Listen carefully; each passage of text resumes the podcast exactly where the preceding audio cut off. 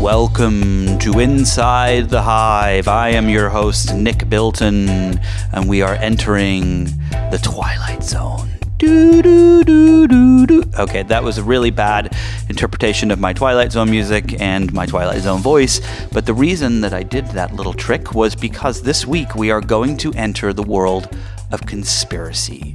So, my guest is Anna Merlan, who has an amazing book out called Republic of Lies American Conspiracy Theorists and Their Surprising Rise to Power, which details how we ended up in a world with a president who believes a bunch of conspiracy theorists and how YouTube and Twitter and Facebook and all these things have helped push these conspiracies around QAnon. If you've ever heard of that, if not, we will explain it to you on the show around UFOs and aliens, around vaccines and anti vaccines. You name it, we're going to get into it. Pizzagate, Barack Obama, uh, people having wrists that aren't real. This is going to be a fascinating, fun show. Uh, so without further ado, let's jump right in. Do, do, do, do, do. Thank you so much for joining us today. This is incredibly exciting. I have more questions than we'll have time for, but let's begin. So, I, am not sure we should begin where you begin your book on a crazy cruise, right. or if we should begin with some crazy conspiracy theory. Let's start with the cruise. Tell okay. us how you got here and how you ended up writing about all of this crazy conspiracy theory stuff. Right. So in January 2015, I went on a cruise for conspiracy theorists and wrote about it for Jezebel, which is the site where a lot of my work appears.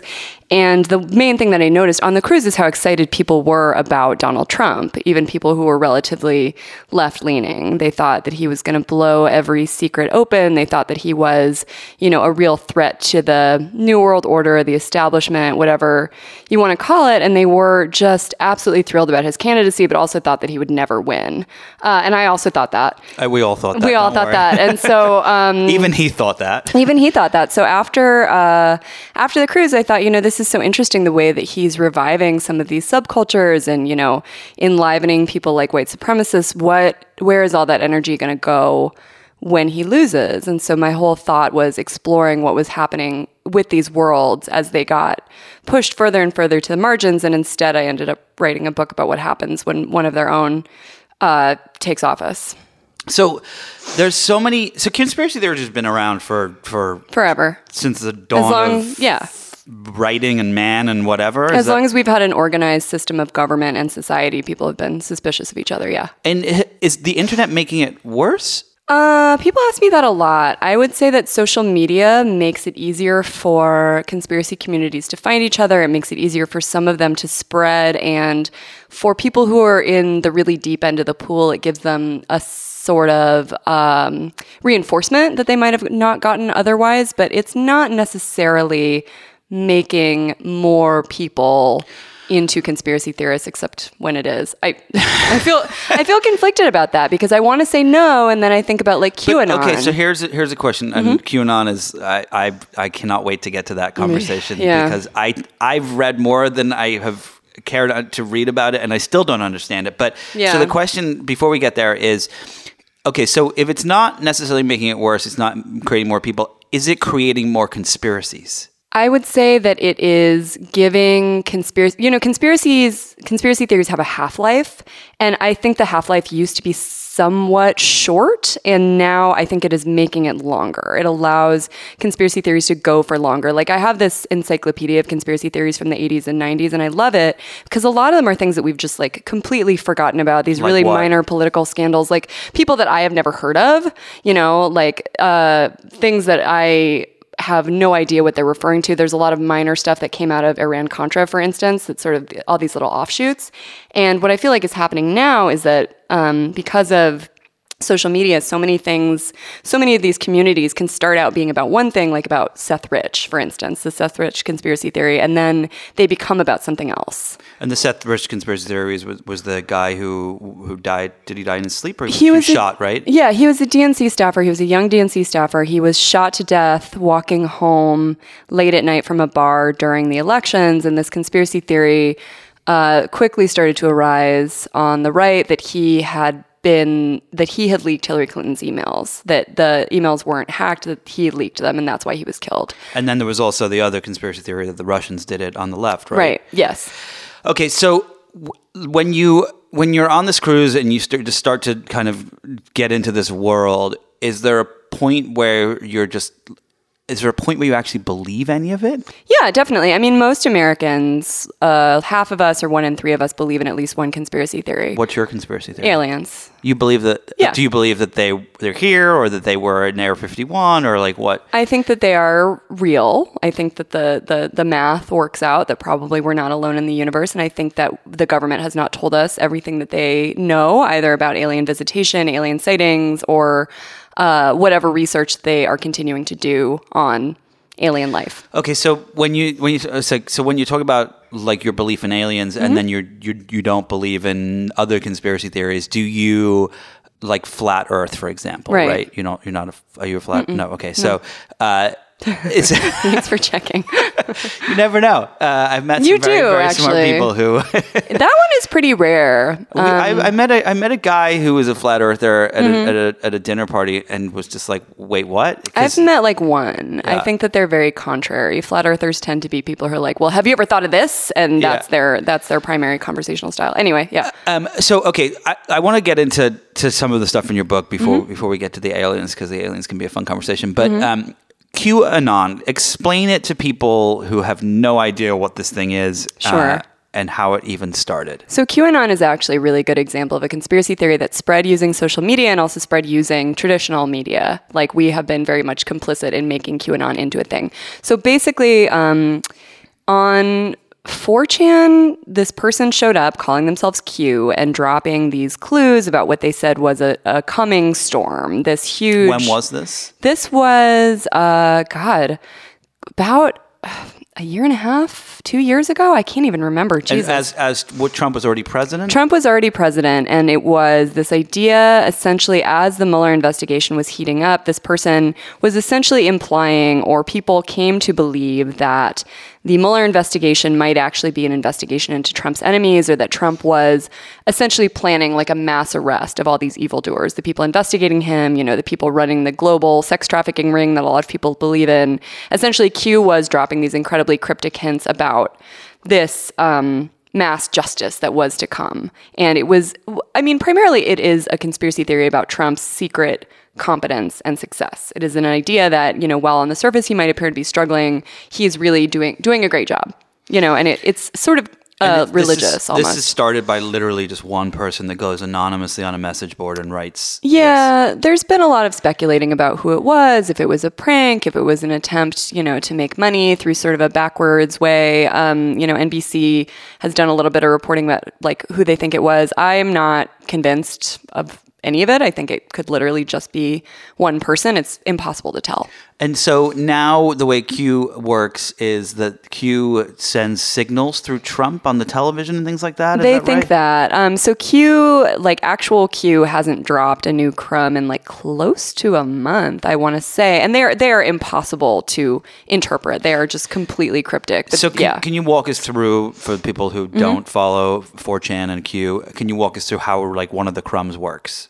So it's like, I wish I could pull up a post. I wish people could see it, um, so that there was like an example. I could probably find one, but it's it tends to be these almost like riddle. Uh, riddle things about something that is about to happen, and they aren't definitive. It's not like the the president is going to invade Iran next week. It's much more sort of open, open to interpretation.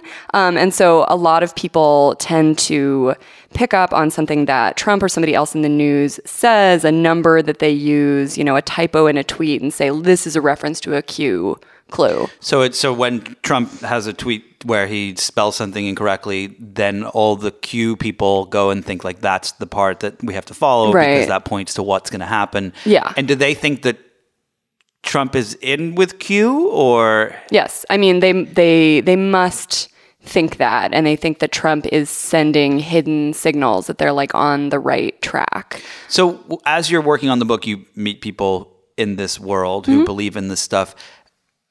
Is is it hard to kind of hear them out sometimes, is, and to kind of keep a straight face, that's the first question. But the second question, I guess, the more serious question is, Mm-hmm. is what is it that is there a certain type of personality that can let themselves go down that rabbit hole to believe that there's an anonymous person that's Hmm. using a website, a forum to uh, to reveal information about how the president is going to act in a situation with Iran or something. Yeah. So traditionally, conspiracy theories are the provenance of people who are disempowered and disenfranchised. You know, if your political party is out of office, statistically, you're more likely to believe in conspiracy theories. People who have a lower level of educational attainment are more likely to believe in conspiracy theories. Um, people of color are slightly more likely. I have a whole chapter in my book about conspiracy theories among black Americans because most conspiracy theories are fundamentally an attempt to make sense of a system that doesn't work for you, a country that does not work for you. You know, there are a lot of conspiracy theories about the financial and economic systems, about the healthcare system, anything that is screwing people over essentially. So that is those are the people who can kind of go down that road. And so the answer to your other question is that people who believe in things like QAnon are people who fundamentally, you know, feel a sense of grievance about the way that they feel that Donald Trump has been treated. These are people who, you know, I would argue wrongly, but nonetheless sincerely believe that they are um, oppressed by current systems of power, whether it's, you know, the media, political correctness, whatever you want to call it, and believe that Donald Trump is not being given a fair a fair shake as president. So when you kind of when going back to the aliens thing we were talking about earlier, we were talking about you know how you know you said one in three Americans believes in something. Um, is there? Do you put people in a bucket where um, there are a certain amount of people who believe in everything, and then there are a certain amount of people who just believe in a couple of things? And the the follow up to that is who where does the line blur between like QAnon and Pizzagate and white supremacy? Right. So um, most people's beliefs kind of fall on a spectrum, and the things that you believe tend to line up with your um, your economic status, your educational status, where you fall on the political spectrum. So you know, like it's uh, QAnon is obviously like a right wing conspiracy theory. Um, conspiracy theories about GMOs, you know, GMOs and mind control, for instance, are much more of a left leaning conspiracy theory. Mind control? Did you say? Yeah, the idea that GMOs are harmful to our health, the FDA is covering it up, and that GMOs could even be, you know, on the extreme end, the idea that GMOs could be part of a global plot to enslave us, you know, which is also a very old idea about fluoride, fluoride in the water supply. Though that one actually cuts across the right and the left. This idea that fluoride is bad for us. Um, there's the American Dental Association did like a pamphlet about it that's really amazing about the history of fluoride conspiracy theories. They're really great. Um, okay, so sorry, keep going. Sorry. So with the the uh, the white supremacy and QAnon, Right. Yeah. So there are a lot of conspiracy theories in among white supremacists because fundamentally, white supremacy is this idea that uh, whiteness and white people are under attack, that they're being replaced, that um, you know this global order of Zionists is uh, is coming to you know uh, sweep us all away, and so you see a lot of overlap among some of the, the ideas among QAnon and Pizzagate people and then white supremacists, but they don't necessarily always call it the same thing. Like when I was at a white supremacist rally that I write about in the book, I was hearing a lot about secret pedophiles in government, which is also a fundamental tenet of Pizzagate the idea that there is secret sex trafficking rings, you know, that are frequented by high level government operatives, secret child sex trafficking rings. But um, in the case of white supremacists, what they're doing, whether they realize it or not, is they're repeating sort of a contorted version of the blood libel, which is a literally medieval conspiracy theory that Jews are meeting in secret, you know, underground or late at night to, um, excuse me, to like ritually abuse children, kill them, and use their blood for matzah, right? Which is a literally medieval conspiracy theory that is still believed in a lot of parts of the world. I wondered why I liked matzah so much. Yeah, exactly. no wonder. Um, I was like, wait, blood from matzah? Uh, okay, so when when you're doing you're going through this reporting and you're spending time with these people, is there a point in time where you kind of want to yell at them and say, "You got it wrong, guys"? So I think that my responsibility is that when I know that something is wrong, like when somebody is telling me that the Holocaust didn't happen or that Sandy Hook, the Sandy Hook shootings didn't happen, you know, I disagree with them and I disagree with them uh, pretty firmly and directly. But there's no point in yelling, and there is generally a point at which we have to kind of move on. Because Have you ever convinced someone who who believe Sandy Hook was fake or that the Holocaust didn't happen that they're wrong? No, and I'm never going to. That's it's so what we know about convincing people out of conspiracy theories is that if you want to do that, they need to be a relatively recent convert and you need to be sort of like them. They need to view you as part of their in group. So me as an outsider, as a Jewish person, as like a rando calling them on the phone, I'm not going to talk them out of anything. I just had a conversation yesterday with somebody who is um, a publisher of a big book about Sandy Hook being a hoax. He just had to pull it out of circulation due to um, some litigation. And he has decided that the man suing him, Lenny Pozner, whose son died at Sandy Hook, is not lying, that Lenny's son did die. He has not, however, concluded that anybody else's kid died. Um, so he believes that one kid died at Sandy Hook and the rest were child actors. It was very hard to get him to tell me what he actually believes now. And we sort of ended up going down this conversational path where I was like, your narrative is falling apart. Like, in a way, the thing that you believed before you met Lenny, because he met Lenny and he says that that's why he changed his mind. But in a way, the narrative that he's come up with now is a lot less straightforward. Does he feel guilty that once he met Lenny and realized that the kid died, actually did die? That he does he feel like, oh shit, I made a mistake here? If he feels guilty, uh, he did not express that to me. Okay, so speaking of guilt and Mm-hmm. Sandy Hook, um, you talk about Alex Jones in your book. Yeah. Um, and I think if I were given the option to punch one person in the face on Earth, it would be Alex Jones. Hmm. Uh, I might go with someone in, uh, you know, in the Trump administration, but probably Alex Jones because it might be the most fun. He would just bounce right back up like one of those. Um, anyway, you know what I'm thinking of? I The, like- totally those toys where you hit it and it goes boop boop. Um, uh, anyway, when you read the the thing, so when you watch the things he said, when Yeah. you read the things he's written, uh, when you hear the things he talks about, um, he, and and a lot of and there are some people who I know who actually do believe that Sandy Hook was a hoax, and Mm-hmm. these these are not people I spend a lot of time with, but um, people I've spoken to, reporting I've done, so on, and they cite Alex Jones as the reason yeah. does someone like Alex Jones truly believe this stuff, or is he just trying to make money? And does someone like Alex Jones have an an ounce of guilt in their body? Because when you read the reports, when when he gets sued, and you Mm-hmm. Yeah. Mm-hmm. read the you know read the responses from his lawyers, and he's I was I was under stress, I was this that and the other. It's pretty obvious he doesn't actually believe it, or he's saying that at least. So, um, the idea of whether or not Alex Jones or other people who are less famous than Alex Jones actually believe what they're selling is a pretty common question. I would argue that that is not really knowable. I'm not, none of us are in his head. None of us are his. I would not want to be there. Right. But we're not omniscient. We're not his spouse. We're not his spiritual advisor. We don't know what he believes. Um, what I do know is what he spent the last whatever 25 years doing which is spreading conspiracy theories about things being about mass attacks and mass casualty events being staged. You know he did that with the oklahoma city bombings a long time ago. It is really that that smoothed his rise to fame on the far right is saying that oklahoma city was staged by the government. Um, and so when you ask about guilt um, I think it's important to point out that Alex Jones being sued is actually a relatively recent development. Um, him being sued, him having to issue retractions, him having to be deposed, all of these things really started happening in the last three years.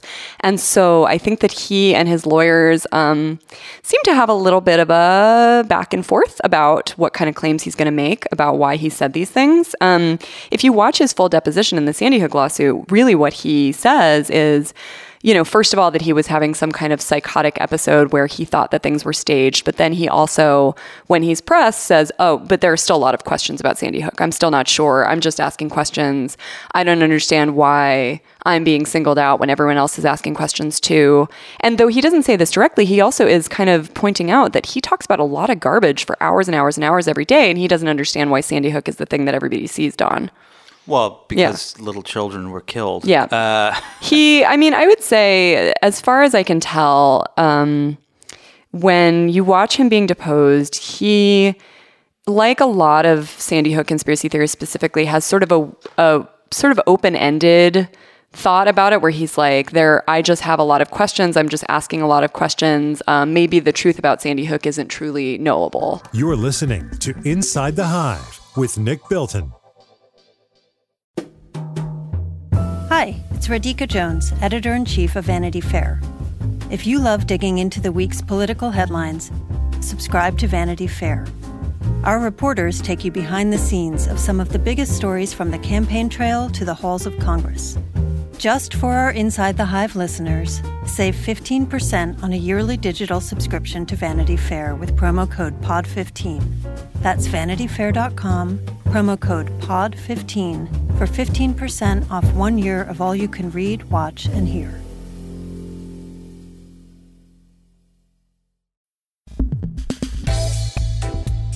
The thing that I think that for me is, you know, what's been really interesting is as a reporter for the past 15, 20 years, I've covered, you know, covered the media, covered tech, covered the rise of social media and so on. And, um, and I've met families from Sandy Hook. Right. Uh, and uh, without question, probably one of the hardest things I've ever had to kind of Yeah. cover or, or, or, or look at. And, um, and it makes and i'm curious what your thought is on this Mm-hmm. but it makes me think like we you know our version of events in the united states where the first amendment you can say whatever you want um, maybe goes a little too far in the age of technology and alex Hmm. jones and things like that and i'm curious what you think i mean look i grew up in england and in england there are some lines Mm-hmm. Right, they're not pretty- they're not they're not big they're, they don't go very far but uh, you know in new zealand that you there are things that you, there are certain things that you can not say and i don't necessarily feel like society is a worse place as a result of that i almost feel like because you can say whatever the fuck you want here um, that there are people that end up being harmed in ways that you kind of want to stop Yeah, um, s- I mean that is. I talked to Lenny Pozner a fair amount, who's the Sandy Hook dad, and that is sort of his thought too. Is that the internet has become kind of a wild west, and that maybe we need to scale it back. I I have a lot of trouble with that, and I feel very conflicted about that idea. Even don't though you say at the end of the book that social media has a responsibility to do something about this I mean, sort of. I think, though, that we're seeing that um, tech companies policing themselves is kind of a disaster, also. You know, their responses to things like Sandy Hook trutherism are so muddled, inconsistent, late. They're really only responsive to public and media pressure. Um, I mean, fundamentally, the way that I see it is that conspiracy theories are, are the symptom not the disease, and that if we want people to stop conspiracy theorizing, then you know we have to build a more just, equitable, and transparent society. But that doesn't actually answer what we do about Sandy Hook truthers, which I think fundamentally there are some like copyright rules even in place that you know could when properly enforced do actually sort of um, limit their reach. You know one thing that lenny has tried to do a lot is send dmca notices to sandy hook websites that are using photos of his kid that he took right? And so that should have been an easy thing to get taken down. He shouldn't have had to you know try over and over and over to get you know major um, pu- hosting platforms to take down photos that were his intellectual property. And so things like that are could at least sort of prevent it's not necessarily going to prevent these people from conspiracy theorizing, but it's going to prevent them from using family photos, you know, documents that belong to Lenny to, to do it. So um, when you look at the uh, the the recent thing with social media, we've got. I mean, I don't even know where to like big where to Yeah. jump in on this, but the vaxxers, the anti-vaxxer thing, I think is, mm-hmm. is a really fascinating one, and I'm curious what your thoughts are here. So mm-hmm. w- for forever, Facebook has said, "Oh, it's too difficult to stop these things," Sure. and, and Twitter has too. Sure. It's, it's too hard, which is the biggest pile of fucking horse shit I've ever heard come out of anyone's mouth. Right. the, this is a company that connects 2.4 billion people around the globe instantly. Right. Uh, and it's too difficult to stop the share. So along comes Pinterest. Right. And they're like, oh, we're just going to make it so you can't search this term. Right, we're just going to ban that altogether. Yeah. And literally instantly it stops. Right. Right. You cannot find anti-vaxxer stuff on Pinterest, and no, no people are no longer. I mean, you can probably find it if it's being shared and Right. like copy and paste and so on. But it's for the average normal person, it's not going to find them, and it's it, and Right. you're not going to find it. Yeah. Um, is that a solution? Like where like there's like a a world where we come up with certain things as a society or as a company or whatever that we say, okay, well these things are kind of off limits. I mean, I think it's going to prevent new people from finding those things, right? Like, it's not going to. It's not going to do anything to the existing audience who already are feeding their kids bleach or giving them bleach enemas, right? Which is a thing that anti-vaccine parents do to their kids. Um, but it's also it's hard for me to tell if that is going to actually get rid of the idea or just move the idea into more private settings, Facebook groups, other social media sites that are less sort of regulated. I think I really think it's just too soon to tell, but I do think that with the case of some misinformation, there should probably be more consequences for sharing it but it's it's it's like hard for me to even go there you know? It's interesting. But okay, so so I had someone on the podcast uh, a few weeks ago. I uh, science someone uh, science related, and they were saying, you know, uh, the, the vaccine thing is is it's not just a sharing of information that's inaccurate. Like if your kid doesn't get vaccinated and and gets sick, and my kid dies as a result of it, Right. Um, then there should be rules in place to ensure that that doesn't happen, and Right. therefore, like that is an instance where the government should step in or someone should step in. Right, and they do, and they have. I mean, one thing that is really interesting about anti vaccine people specifically is that they don't have a strong sense of the social contract. I don't know how better to put it. They don't They're believe. more libertarian than they are. Yeah, they just don't believe. I mean, they don't believe in herd immunity, right? So they don't believe in the idea that people need to be broadly vaccinated to prevent things like measles. Um, and so, you know, I think that the as much kicking and screaming as there is right now, the idea that like if you don't vaccinate your kid, you can't send them to public school or public daycare is a pretty reasonable response. Like if you don't want to live by a rule that the rest of us have decided is very much in the interest of public health, then probably you don't get to participate in public systems in the same way. Um, I think the problem is that the mandatory vaccine orders, like we're seeing in Brooklyn, are good for public health, but they're very, very hard to enforce, and they're going to make the existing population of people who are already really suspicious about the government. It's not going to make them feel any better. It's going to um, it's going to uh, reinforce their sense of victimhood, and then people who are playing on that sense of victimhood are going to continue profiting off of it. What's so fascinating? Um, I was doing some reporting on the NRA um, earlier this year, and you, when you go back to the 1980s um, and 90s um, and 70s, even uh, there are folks at the NRA. One guy in particular, this guy uh, Knox, who um, were pushing conspiracy theories intentionally to try to push the idea that the government was was the government actually you know killed JFK to be able to then take away everyone's guns and things like that. Um, and the same with MLK and other shootings, and, and we now see that happening. That's the that's Sandy Hook, right? Yeah, that the it is. government did it so that so they could take away. But but what's so interesting is that these institutions that are behind some of these conspiracy theories Mm-hmm. Has like have places like Fox News or, or you know Breitbart or any of these kind of far right um, organizations have they helped push these things or um, and make it worse? Yeah, I mean, absolutely. They're the pipeline, you know, they're the pipeline from these extremely far out there sites into the mainstream. Only now, because we have a president who promotes conspiracy theories himself, a step in the pipeline is missing. So it's much faster. But yeah, I mean, historically, that's that's what they do. And there's a researcher named Kate Starbird at the University of Washington who has studied the spread of disinformation, and she talks about like literal, often Russian-backed disinformation sites being shared through the far right ecosystem and into places like Fox News. You know, like there's a very direct line. Wow. Um, all right, so uh, I have to ask about UFOs. Yeah. I know you talk about it in the book. Um, so What's going on?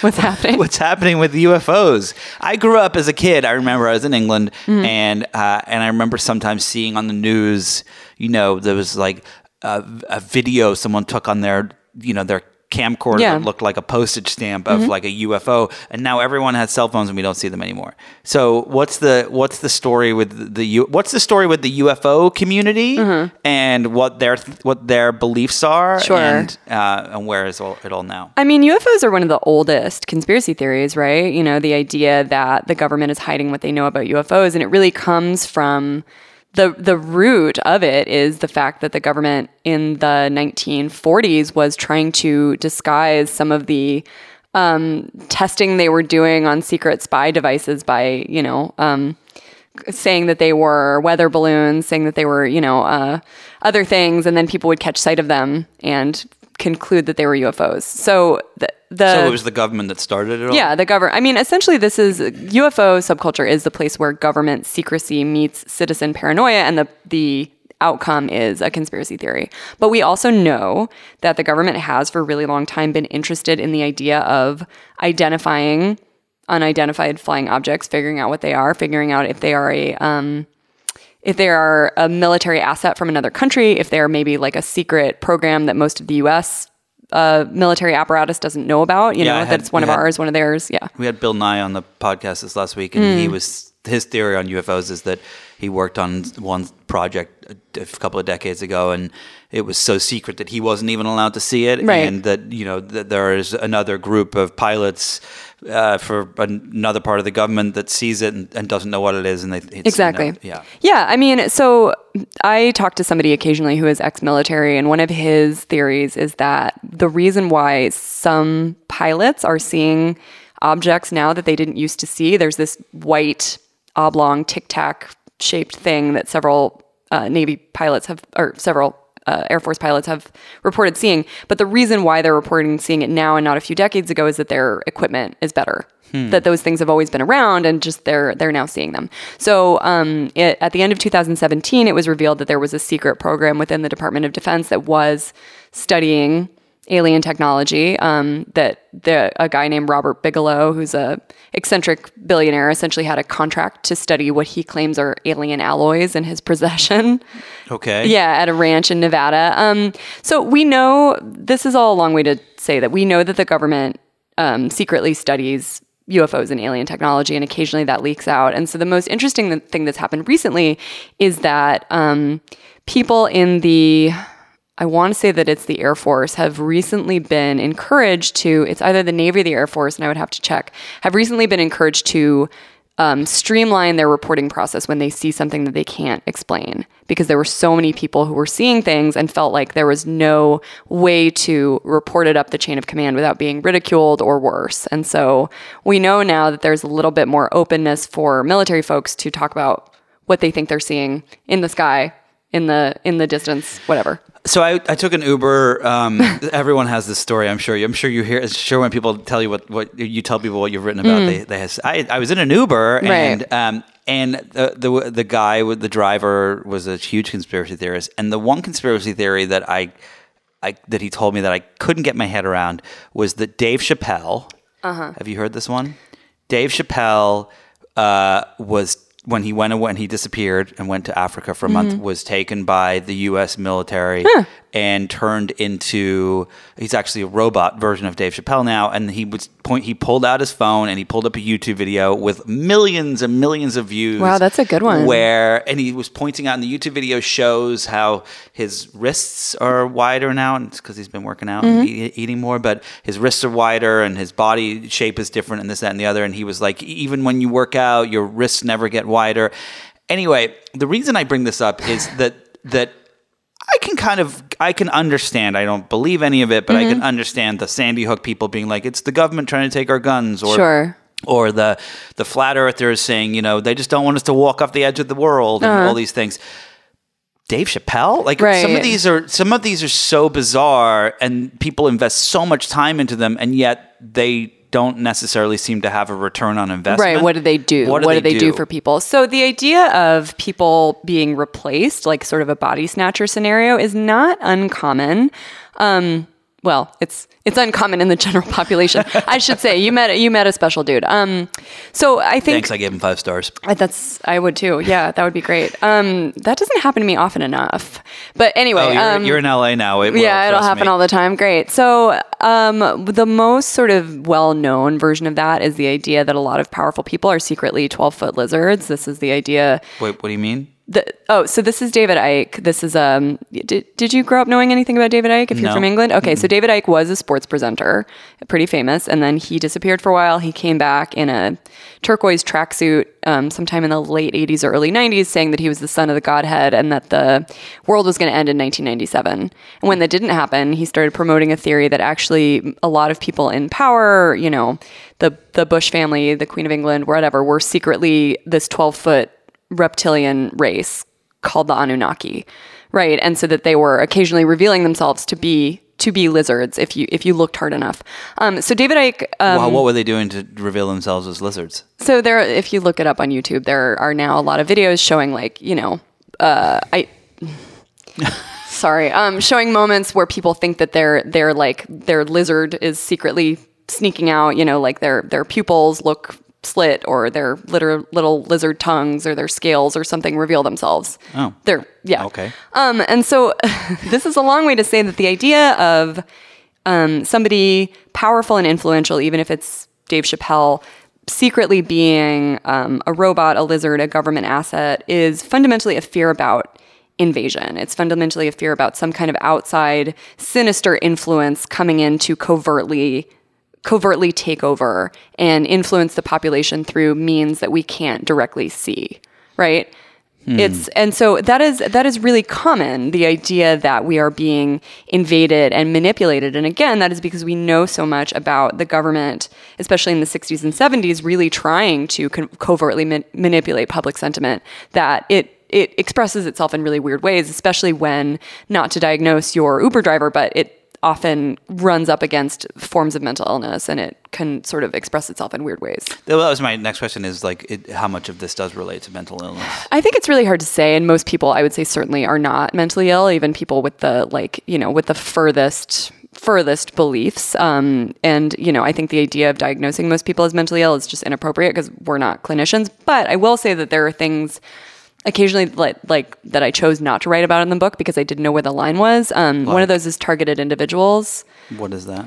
So there are people who believe that they are being tracked um, and covertly attacked by the government. Right. So these are people who believe that the government is trying to beam messages into their skulls, you know, Yeah. the literal tinfoil hat idea, or that they're being what's called gang stalked, being followed by groups of people who work for the government, work for another government. Um, you know, the idea that you're being followed by black helicopters, that's a targeted individual thing. And that is, again, one where I think that social media has made it worse because there are all these Reddit groups now, for instance, for these folks to talk about, like, this is what's happening to me today as a result of the government attacking me through the radio waves, you know? And so it, um, it very much reinforces. Um, th- you brought up Reddit, and we've talked about YouTube. Yeah. Is there and Twitter and Facebook and all these places? Is there one site that's worse, f- like the worst for all of this stuff? I mean, I always feel like it's YouTube. If I if I ever accidentally end up on some conspiracy thing, I'm uh, immediately transport. But of course, there's Reddit. I mean, is Yeah. it? So actually, Reddit has had to police itself a lot more because it was getting criticized so much. Like the the Donald, which is the you know Trump subreddit that also functions as a very welcoming place for white supremacy and conspiracy theories has recently had its like audience limited or something. I Yep. forget exactly what they did, but it's so Reddit. No, I would say that for bringing people in to new conspiracy theories, certainly YouTube because of the algorithm. You know, everybody's had this experience where you start watching a normal news clip and ten videos later you're deep into some weird shit. The one that I always talk about is um, I am very pale and I watch YouTube tutorials about makeup, and I recently started getting. Um, videos, suggested videos of a British white nationalist. It's just like From from makeup to from British white makeup. Yeah, it happened very, very quickly. It happened within three videos, which I thought was absolutely fascinating. This is somebody who served a prison term for trying to kill someone, and you know, now is making um, YouTube videos. Uh, we have a couple of little kids, two and four year old, and they used to watch YouTube. They don't anymore. But Mm. No. uh, we got, the, you know, they'd be watching Fireman Sam, and next thing you know, it's like they were like, there was a video for like how to shoot someone in the head in the U.S. Army, like Yeah. from like close distance. It's like how do you how do you get from there to there? It's really creepy, or like the faux Peppa Pig videos. Yeah, I am they're terrifying. Yeah, I take care of my friends' kids t- sometimes, and I like, yeah, you can't leave We've them alone with YouTube. been deleted from everything in our home. Right. So YouTube is is probably the worst in terms of bringing in new people. In terms of things sort of flourishing unchecked, 8chan and Gab. You know, Gab is the site fundamentally most often used by white supremacists, and it really is uh, um, often a site for people to cement their worst impulses. You're listening to Inside the Hive with Nick Bilton. All right, so we only have a little time left, so I want to I want to go through some conspiracy theories. Mm-hmm. Cool. So what i what are some of your favorites? Like, what's the what are the, some of the ones that stand out to you in the reporting in the book and everything? So, one that I got really fascinated with is redemption theory, which is this extremely complicated financial conspiracy theory that fundamentally holds that the government has secret money uh, in your name in a secret bank account, and that you can, through these you know complicated legal and financial maneuvers, you can reclaim your secret money. They call it reclaiming your straw man.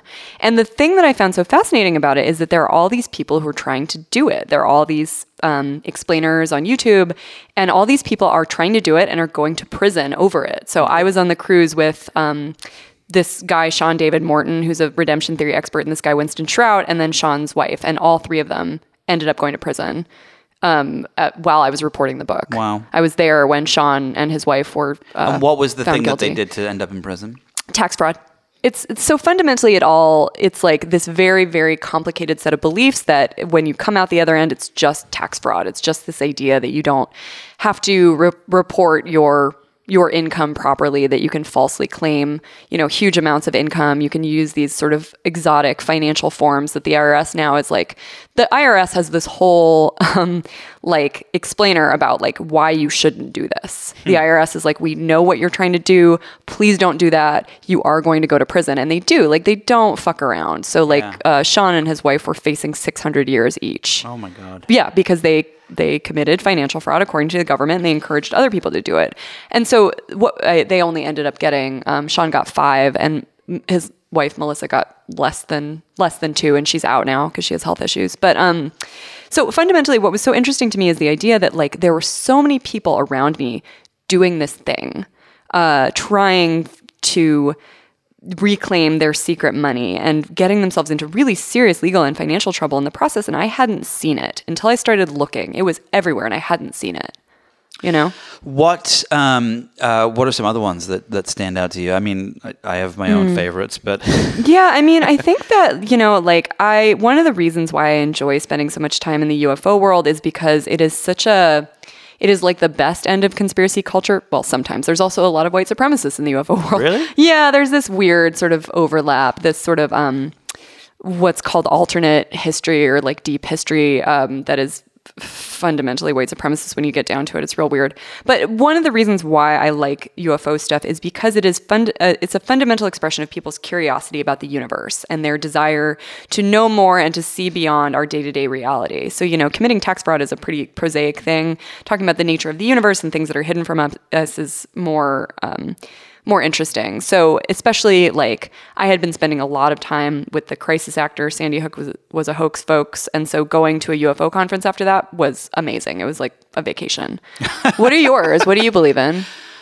I don't here. See, I, it's interesting. I used to believe that there was. I remember in college. I remember reading a paper about. I read. I used to read all the old CIA papers that had been declassified, and I remember Mm-hmm. Oh, yeah. there was the one that I really got into for a while, where um, the CIA had figured out how to. Uh, what's the movie The Fly, where they uh, they transport you from one place to another? Yeah. Um, I forget what the actual Like term- teleportation or something. Teleportation, Yeah. and they they had done it with a navy ship.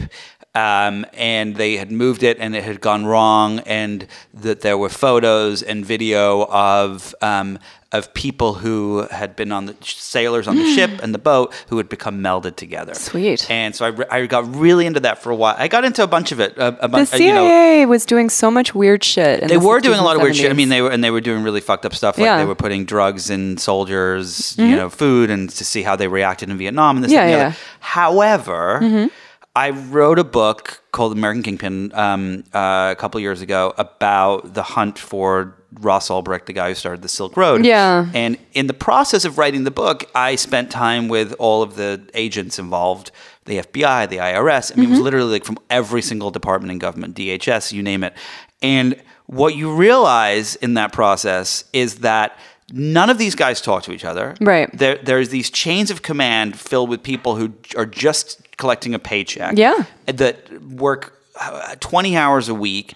That um, that half of these people's bosses can't even literally tie their own shoelaces. Like that's why they wear loafers. Like Yeah. and and it and I had this realization of like if there's really conspiracy theories going on in, Right. in the U.S. government, like it is impossible that they would actually be able to pull it off. I mean, that's how 9/11 happened. There's such there's such terrible communication. There's such catastrophic intelligence failures in communication between agencies that yeah, like it just you know that's So that's after that, I was like, I really can't buy any of this stuff maybe there's some things going on. Maybe there's some like UFOs or something, but Hmm. but I have a hard time. I have a hard time believing it. Okay, last couple of questions, Mm-hmm. and then uh, and then we'll we'll let you get back to your uh, your alien exploitations. Thank you. Um, um, when these things are, for example, I don't know if teleportation is real uh, or if the CIA actually tried to do it and melded some people together with a boat. Hard to Uh, say. Hard to say. I hope they were okay at the end of it. Probably Um, not. probably not. Um, when these things are actually proven as to not be real, Mm-hmm. for example, Pizzagate. Has Pizzagate been proven? I would say that those people fundamentally think that it has been proven to be real. They do. Because they take every new. So, Pizzagate happened pre Me Too. And so I write in the book that when the Me Too movement happened, they were like, this is fucking, this is proof that there are secret high level predators and you know we're going to reveal more and more of them so they're they're like their holy grail as it were is hillary clinton proving that hillary clinton sexually abuses children and none of them will ever be convinced that that is not the case so a lot of But the guy who Uh-huh. went in and shot Yeah. his gun does not believe that anymore. Hard to say. I mean, without talking to him, you know, I watched him being sentenced. Edgar Welch, he went into the pizza parlor where he believed that the the child sex slaves were being held. Um, I watched him being sentenced, and the judge pointed out that he had never actually said at any point in the in the legal process that he was wrong. He apologized to the you know workers at the pizza parlor that he traumatized, but he never said you know, I was wrong. This wasn't real. And I have no idea what's what is become of him in prison because prison is often an engine for people to come out, you know, much uh, much weirder than they came in. So it's really hard to say what he believes. Okay, so I guess the question probably doesn't make sense, but the question I was going to ask Mm-hmm. is like when these things are proven to be false. Sure. Does do, do they say, "Oh, okay, well that was I was wrong," or do they say, "Oh, actually, what's really going on is X"? Conspiracy theories just change form. I mean, I have not talked to that many people who have actually come out and said, you know, what I believed was wrong and I no longer believe in that. They just say, you know, I wasn't quite on the right track, but now I am. You know, it's very similar to like, you know, doomsday cults the day after the world doesn't end. They don't say, oh, well, this guy was a charlatan. I'm going to go be an accountant in Iowa. But They isn't that an on. example of it? Like you know, like Y two K, all these things that we heard were going to happen and then they don't happen, and the Mm-hmm. World keeps spinning. Or like I rem- I literally remember as a kid seeing people on the high street in England with boards on that was like the world is nigh, like Mm-hmm. Right. like, and it didn't end. Like, don't Right. they at some point say, eh, maybe I got that wrong? I mean, we can look at actual, you know, doomsday cults and see that a lot of them hang on for a really long time, you know, and they just they kind of move on to other ideas, they redo their math, you know, and conspiracy communities are the same way.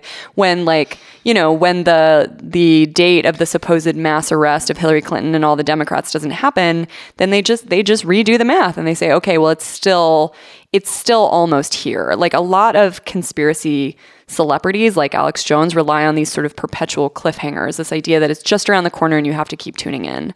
You know, because that, that's how they that's how they make money. That's how they grow their audience is the idea that it's just about to be revealed. And if you tune out, if you turn it off, if you walk away, you'll miss it. So terrifying. Do you think? Um, last question for you. Mm-hmm. Um, do you think that in 2020? So I, I wrote about about two right after after after Trump um, Yeah. didn't win, but but got uh, more more. Uh, uh, he didn't get more votes, but anyway. Um, uh, the, I wrote this thing about I was doing I was reading some research and interviewing some people about fake news and whatnot, Mm-hmm. and ended up finding out about all the video stuff that was happening a couple of years ago, The which is now. stuff. But it was it was back then. It was like still in the science labs, Yeah. at, like MIT and places. And the one video that the research that I saw was. Um, uh, was being able to create deep fakes, and, Mm-hmm. and I wrote this piece saying, you know, you think this was bad, wait till 2020. Oh, yeah. This is what's, and now we're starting to see it happen. Yes. and um, and I didn't think it was going to happen as quickly as it did, and it's terrifying to see how accurate it already is. Yes. And so if we go two years, a year and a half, I mean, the election's another 480 days away or whatever. Um, are is there are there things that you're starting to see bubble up in the in the conspiracy world that you think will be become major things in the election, kind of like a Pizzagate um, around like Buttigieg or Warren or any of these people? I mean, I think the most sort of common thing that's going to come up, and it hasn't quite yet, but there's going to be accusations from the right of some kind of electoral interference. You know what I mean? Like some kind of vote rigging. Like that's a very so if prosaic lose, answer. that yeah. that's what's gonna. That's the reason why. Yeah, and there are certain people that I would really keep an eye on who are sort of um, very enthusiastic promoters of disinformation. You know, like you know who Mike Cernovich is. Oh yeah. Mike Mike Cernovich is a self-professed journalism journalist, a person on the far right, and so I'm always I'm always conscious of stories that he is trying to push. And one thing that is already starting to come up among those people is the idea that, you know, they're never going to let Trump get reelected. In 2016, it was they're never going to let Trump get elected. Now it's going to be they're never going to let him get reelected. So I'm very, very, very curious to see what happens with that. But so far, the only person that they're really focused on in terms of spreading fake stories is Kamala Harris. Um, you know, and the main thing right now is just questioning whether or not she really is black, which is just um, more garden variety xenophobia than it is any kind of conspiracy theorizing. But as somebody starts to emerge as the as the front runner, we're gonna probably see some weird stuff about them being you know, a, a, foreign asset. And do you is would your advice be to those people to not address it or to to respond to it mm. or to Yeah, so Hillary Clinton, you know, did a whole fucking excuse me, press conference can, about Alex Jones. Yeah. She did a whole press conference about Alex Jones and the far right and it, I think it was a huge mistake. So I you, think it was really not a good idea. I I think that unfortunately when the candidates address misinformation about them, they kind of feed conspiracy theories. The rest of us, you know, journalists should be talking about it, addressing it, trying to figure out where these fake stories come from, but the candidates themselves just don't do a good job.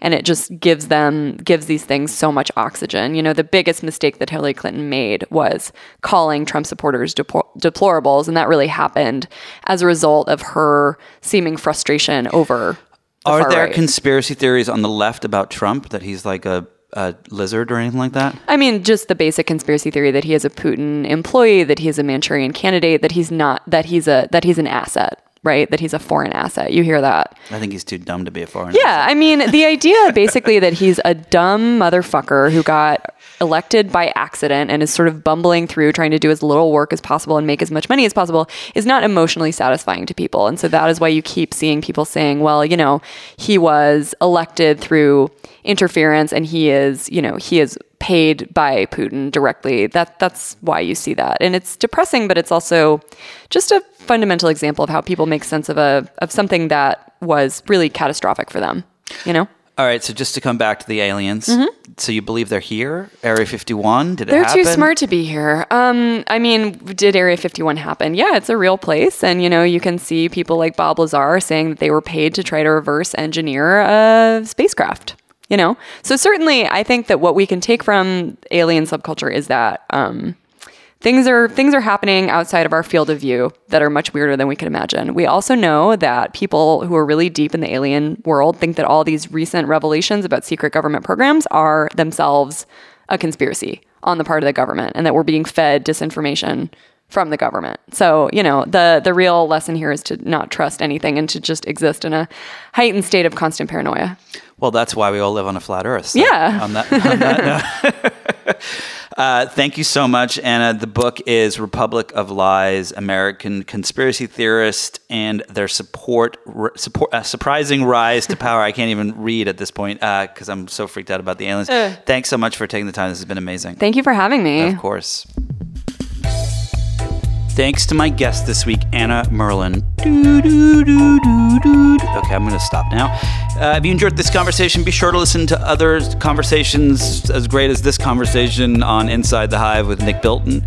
You can find these on Apple Podcasts, radio.com, or anywhere you get your podcasts. And don't forget to leave a review while you're there. And if you don't have anything nice to say, then don't leave a review at all. Thanks to the folks at Cadence 13 for their production work.